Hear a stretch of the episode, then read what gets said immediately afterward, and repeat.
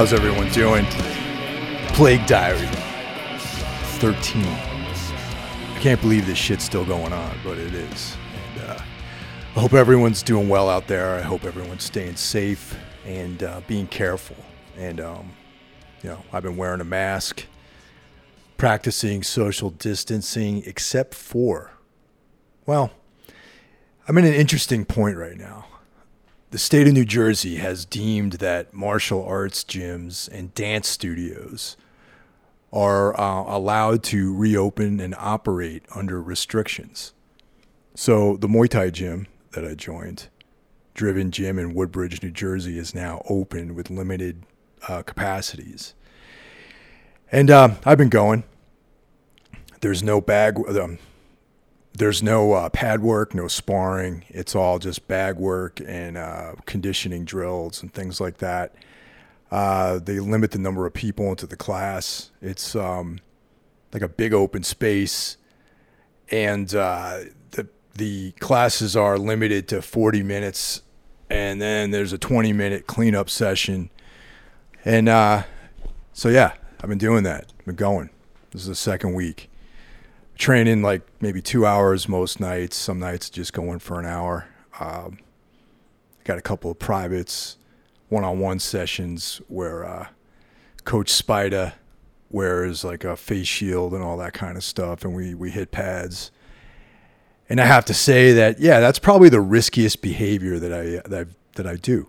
And um, you know, I've been getting tested regularly. I keep coming up negative, and um, but yeah, it's one of those sacrifices because I feel much better mentally and physically. And uh, other than that, I just stay home.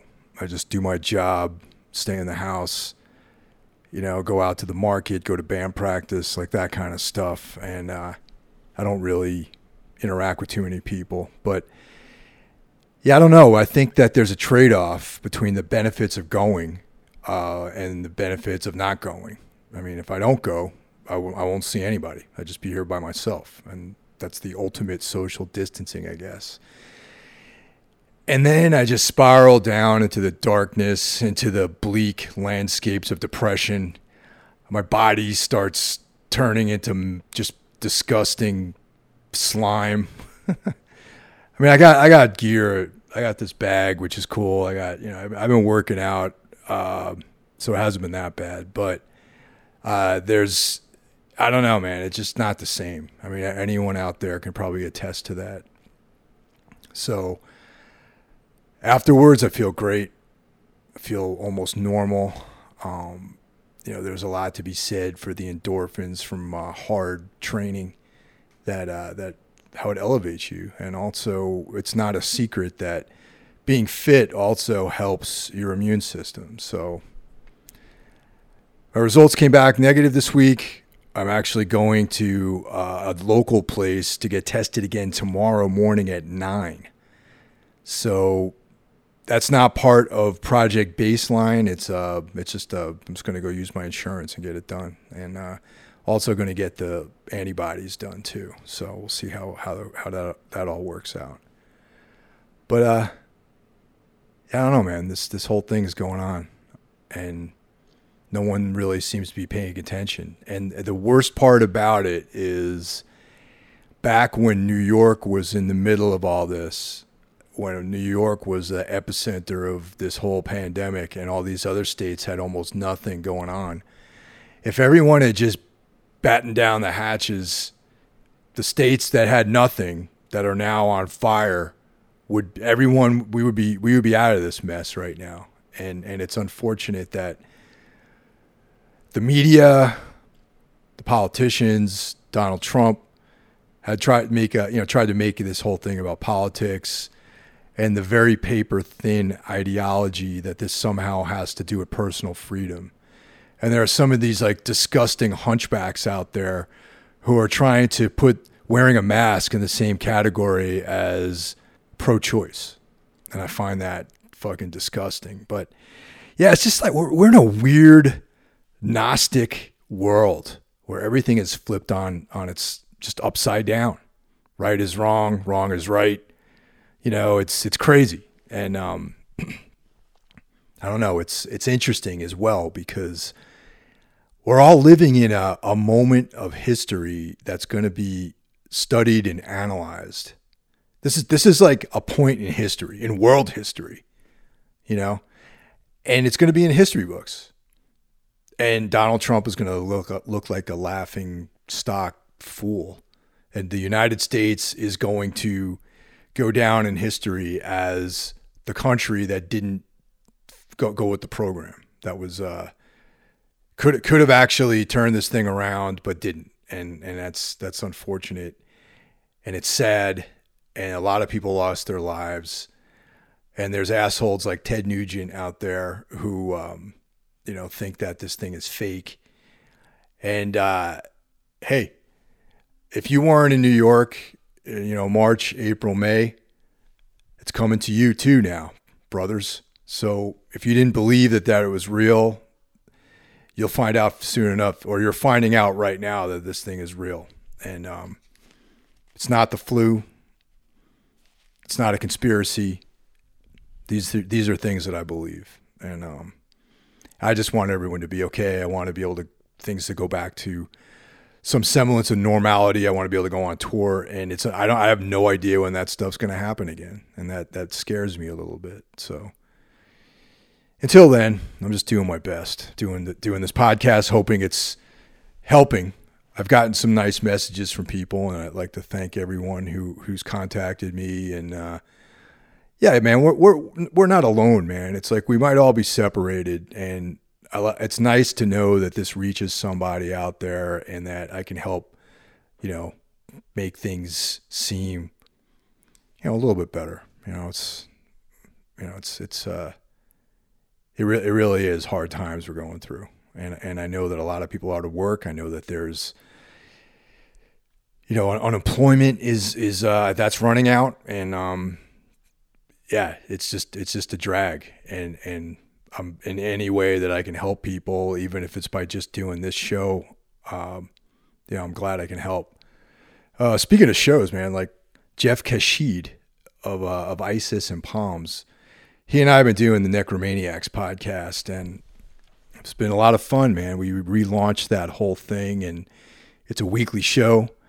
And uh, yeah, I'm pretty excited about the direction we're going, and having Jeff on board is a lot of fun. And I, I asked him not only because he's, you know, a really uh, knowledgeable guy with film, but also I just want an excuse to talk to the guy every week, and uh, and I like that we're in touch again. And going forward, I think I want to preserve that with people. I mean, I, I, got friends that I consider to be close friends, but I, I months go by, you know, a year goes by sometimes without even talking to these people. And I guess like touring has been a way for me to be in touch socially with a lot of these people. Um, I mean, I, I you know, I'm usually out there, usually out on the West Coast like twice a year. Um, usually out in Europe, you know, so I get to see some of my friends out there. And touring is like, aside from going out there and playing music every night and the adventure involved in that, it's a way for me to feel close with people that live in different parts of the country and parts of the, you know, parts of the world, even, you know. But with this whole lockdown, you know, I don't have that. So I've had to speak on the phone or you know text people more just to check in on them, and that's that's a positive thing in this whole experience is understanding that it, you have to work at having friendships, and I think that's that's my big takeaway, and I'm going to try to preserve that lesson moving forward in life.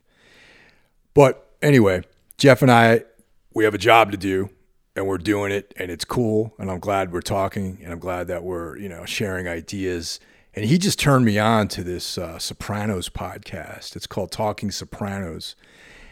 And I don't know if uh, you guys out there dig that show or not. I, I think it's a, a groundbreaking television moment. I think that that was like the first. There wouldn't be a Breaking Bad or any of these shows that without The Sopranos. And it's one of my favorite things ever. And uh, having grown up in the tri-state area, I have a, a soft spot in my heart.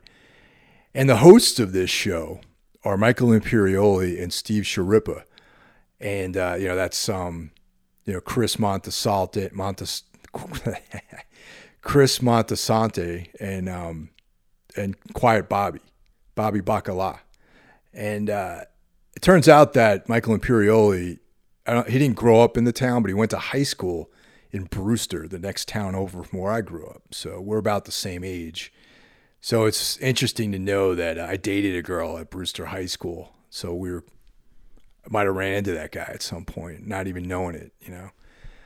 But uh, the I've been I've been banging out episodes, man. I've been binging these things. I have it on all day when I'm working, and uh, probably gonna. I don't know how many episodes there are. There's a lot at this point, and it's also sparked my interest in The Sopranos again, and I'm binging from the beginning, the whole show, and uh, loving it. You know, it's like I'll do my job, go to the gym, come home, watch a couple episodes, and it's uh, it's been a lot of fun revisiting that. I mean, this is like probably the fourth or fifth time I've watched that entire show. So, um, anyway, uh, it's a lot of fun. One of the things from the last episode, I got some comments about the band Otis that I played in, and um, that was the band that toured with uh, the Ramones. And that was, uh, like I mentioned, one of, that was the first band I ever really did anything with and uh, yeah, it's it's uh, not too many people know about that band, but enough people know about that band where they're a pain in the ass about it. Because like Jay Bennett, for example, um, good friend of mine, known him for years. He saw that band perform live back in the day. Um, he claims that he likes the band. Um, I don't know if he's just saying that to you know to annoy me, but I I personally um, don't. It's not my. I don't. I don't think it's my best work really. And uh, but like I said, it was kind of like the the gateway into the world that I'm in now. So there's some kind of significance to that band. That's not to say there weren't cool times, there weren't cool things we did, and I mean there were definitely a lot of good things that that band did. But I just can't listen to the music and feel good about it. And um, I don't. It's very dated. It's um, it's from that moment of time in the early early to mid mid '90s, I guess, that it just sounds like it came out of the '90s. It sounded like four guys that, and none of us were on the same page making music together, and um, that, that that's I guess like one of the biggest problems I have with it. I mean, the vocals. I lived with the singer, um, singer slash lead guitar player uh, for a bit, and um, we spent a lot of time together. And I don't think I ever saw him actually pick up a pen and a notebook and write any lyrics. And uh, at the time, I was just playing guitar in the band, and I, I never even entertained the thought of singing or writing lyrics or any of that stuff at that point. But in retrospect, knowing about how much time and effort I put into writing, uh, I, I kind of feel like this dude. You know, I don't know. He, I feel like he, he could have put more efforts into it. I mean, we were young kids, man. We were young. We didn't really know any better. I didn't know any better. I had no idea what the fuck I was doing. You know, it's like guitar playing was like, yeah, this is great. You know, I'm hammering out things in drop D, whatever. Um, you know, he was an incredibly talented guy, and and uh, and I I was, you know, I thought that was cool, but but I learned quickly that, like, he was a talented guy in like a guitar center kind of way. I mean, anyone out there who's listening who plays in a band inevitably has to step foot in guitar center, and you know, there's all sorts of guys in there like ripping solos, like playing like Pantera riffs on guitar, and they can play note for note you know, Van Halen stuff, and that's kind of what this this cat was like. I mean, he incredible, incredible player. Like can blow play circles around me. You know, um, great singer. He can, you know, he had this very excellent, just excellent, angelic, even singing voice. Um, technically incredible. But I just um, I don't think he ever really worked at doing anything creative or interesting. I mean, and I mean that's just my opinion. I don't know you guys out there. He had, he put out a bunch of records after Otis broke up uh, as a solo artist, and I'm not I'm not mentioning anyone's name because I don't I don't know how comfortable anyone would be. I don't want to like call anyone out. I don't want to make people uh, angry at me and whatever. Um, I would never do that unless this was like I had a I had the green light from everyone to talk about it. So I'm just everyone knows the band anyone who, or I should say, anyone who knows the band knows who I'm talking about.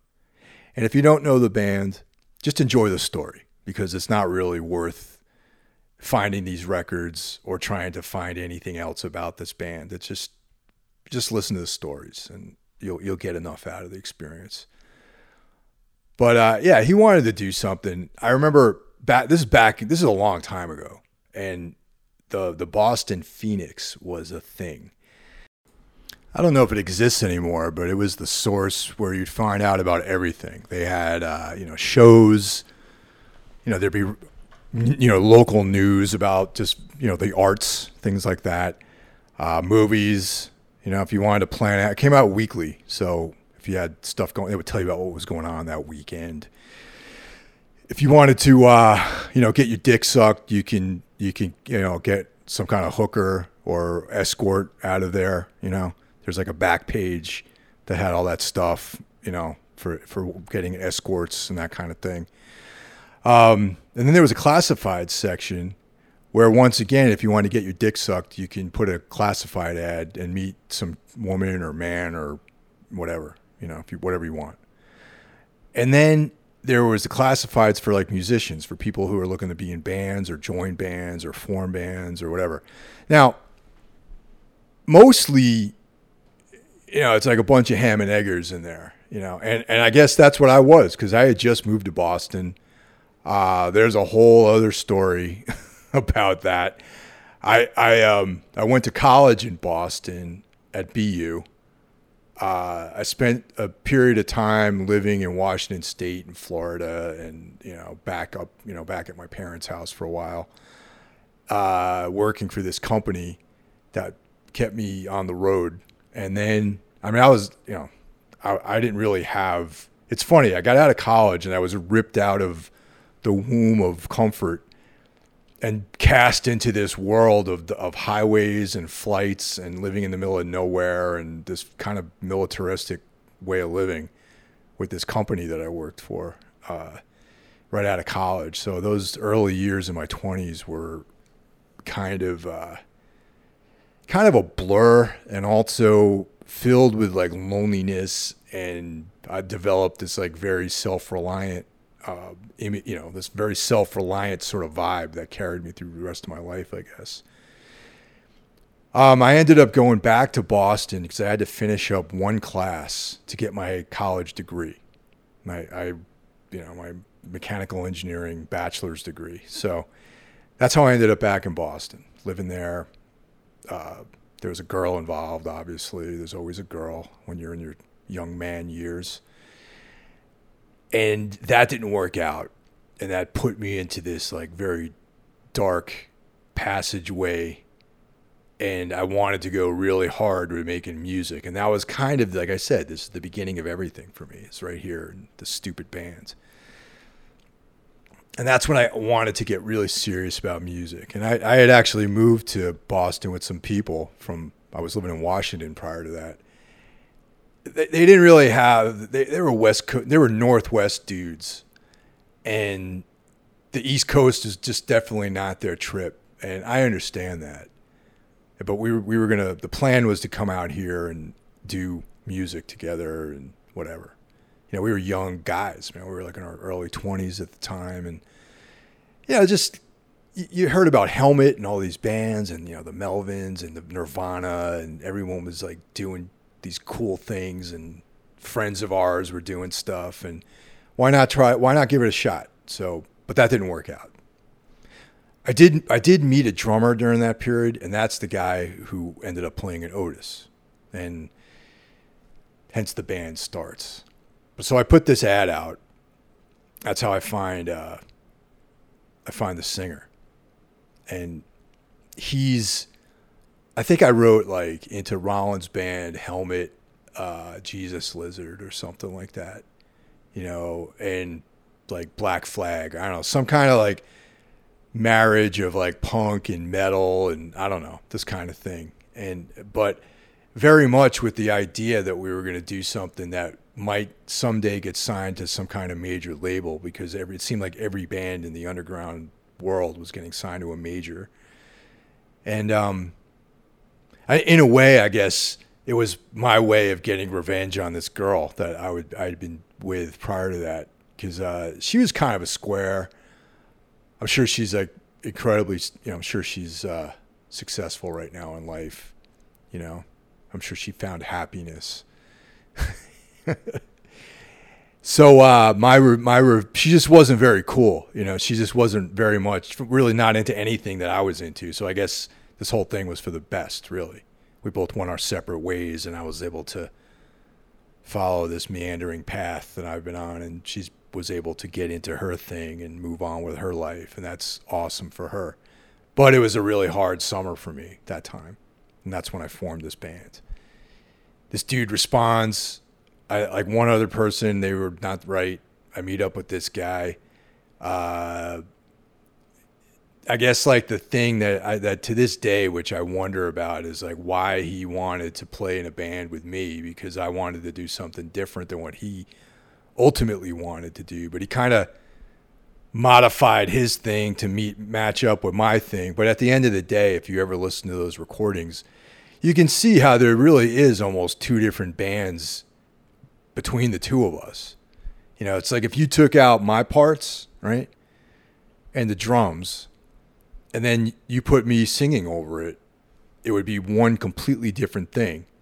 And then if you took out his vocals and the drums and took out my guitars, it would sound like another band completely different. And I think that's kind of like I always I was amused by that. I think that that was the one thing that really was the kind of uh, friction in the band, you know. And also, this guy was fucking lazy too. Like, you know, he, he's just one of these dudes who, like, yeah, I never really had a job. Um, you know, when he did have a job, he didn't try hard. you know, like, I don't know. I, I don't want to slam this dude too bad, but uh, he just didn't put effort into things, and that that was a bummer. You know, and at that point, anyone who knows me now, like knows that I like to get shit done. I was even more focused then because I had like nothing going on. I I just had this. I had a job.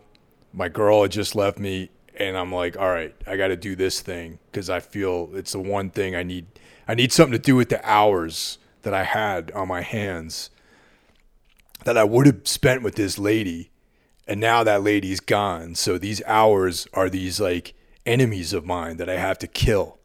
So I killed those hours by doing this band, and that's kind of like the mindset that I had. Like we're, we if we're you know if I if you don't practice tonight, I have to sit by myself somewhere, and these fucking ideas have to be in my head. So I was really really really into going to practice every night, and if I didn't practice, it was like sitting at home in my room listening to music and just kind of like, you know, it, it was a rough few months, but ultimately I got over it.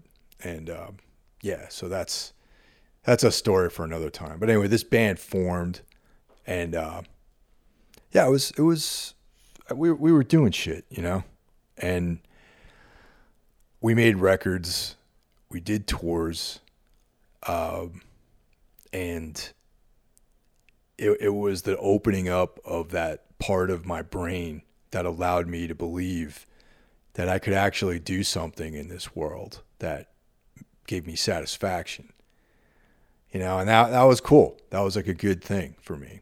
And um, yeah, I don't know. It, it, we we toured Europe. Uh, we did a tour with Foetus and Barkmarket, and that was a trip, man. That was like the first time I'd been to Europe.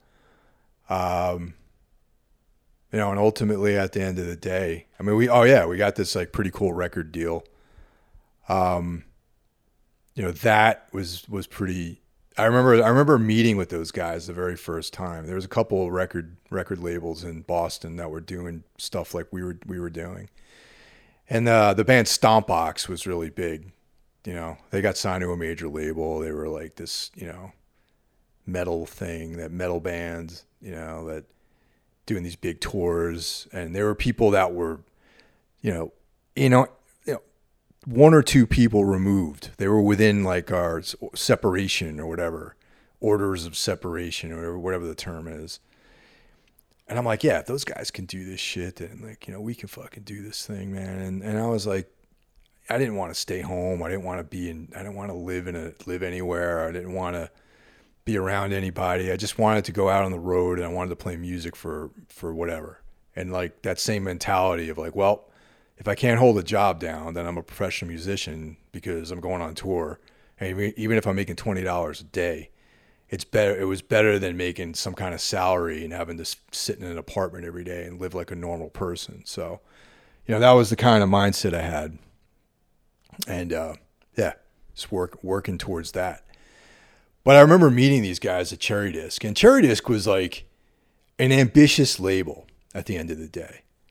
They had this office we went out to that was like out in I think Watertown, and um, I just remember being kind of ex- excited about it. You know, we drove our van out there and went up. They were in the second floor of this like two story building, and there was like, you know, promo posters with some of the bands that they put out. And we sat down and hashed it out, and I was like, yeah, this is like, it's pretty cool. They're giving us money to make a record, and we we're gonna go into a real studio and do this thing. And uh, yeah, I don't know. I was I was pretty pretty jazzed by the whole thing. And I didn't know what the fuck was going on. I didn't know. I'm like, right on, man. You know, give me, you know, give me a check. Let's let's do it. We made two records with them. The first record is almost listenable today. Uh, like there's a couple moments on that album. I, I haven't listened to it in a long, long time. Uh, a couple moments on there that I don't hate. Um, it's not as embarrassing to me as the second album. The second record is like a total piece of shit and embarrassing. And um, there, there might have been a couple things on there that weren't so bad, but it was very formulaic. It was like the songs were were fucking garbage. The lyrics sucked. Like the uh, playing was good, uh, but there was just no imagination, you know, and it was like this box that we were, you know, we all at that point when that record was made, you know, this this lawyer guy was involved, and he was like, "Yeah, man, you know, I'm gonna shop you guys, you know, whatever, man." Like we had this booking agent, and that worked out for like a little bit, and we thought that we were gonna make a record, and we were gonna like get these major label offers, and it was all gonna be good, but I think we might have hit this a little too late, you know? And um, that whole like bubble of whatever signings of bands in the early 90s i think was on the downward slide around the time that we came around.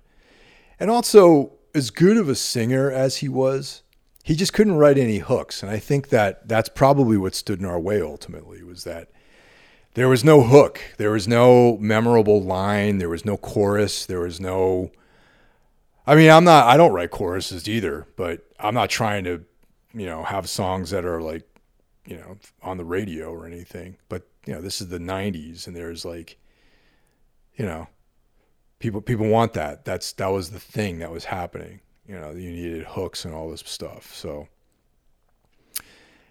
anyway, that's uh, that's Otis. You might be able to find that record out there for free, or uh, I don't know if it's I don't know if anyone even gave a shit enough to put it online for free you know, or even on YouTube or whatever, there might be some like hard copies floating around. If there's a record store, if that exists anymore, you might find it for a dollar, you know, as a cutout or something, or, or like a, a five pack of like useless bands from the 90s that no one cares about. They might be giving them away for a dollar. I don't know. Who knows?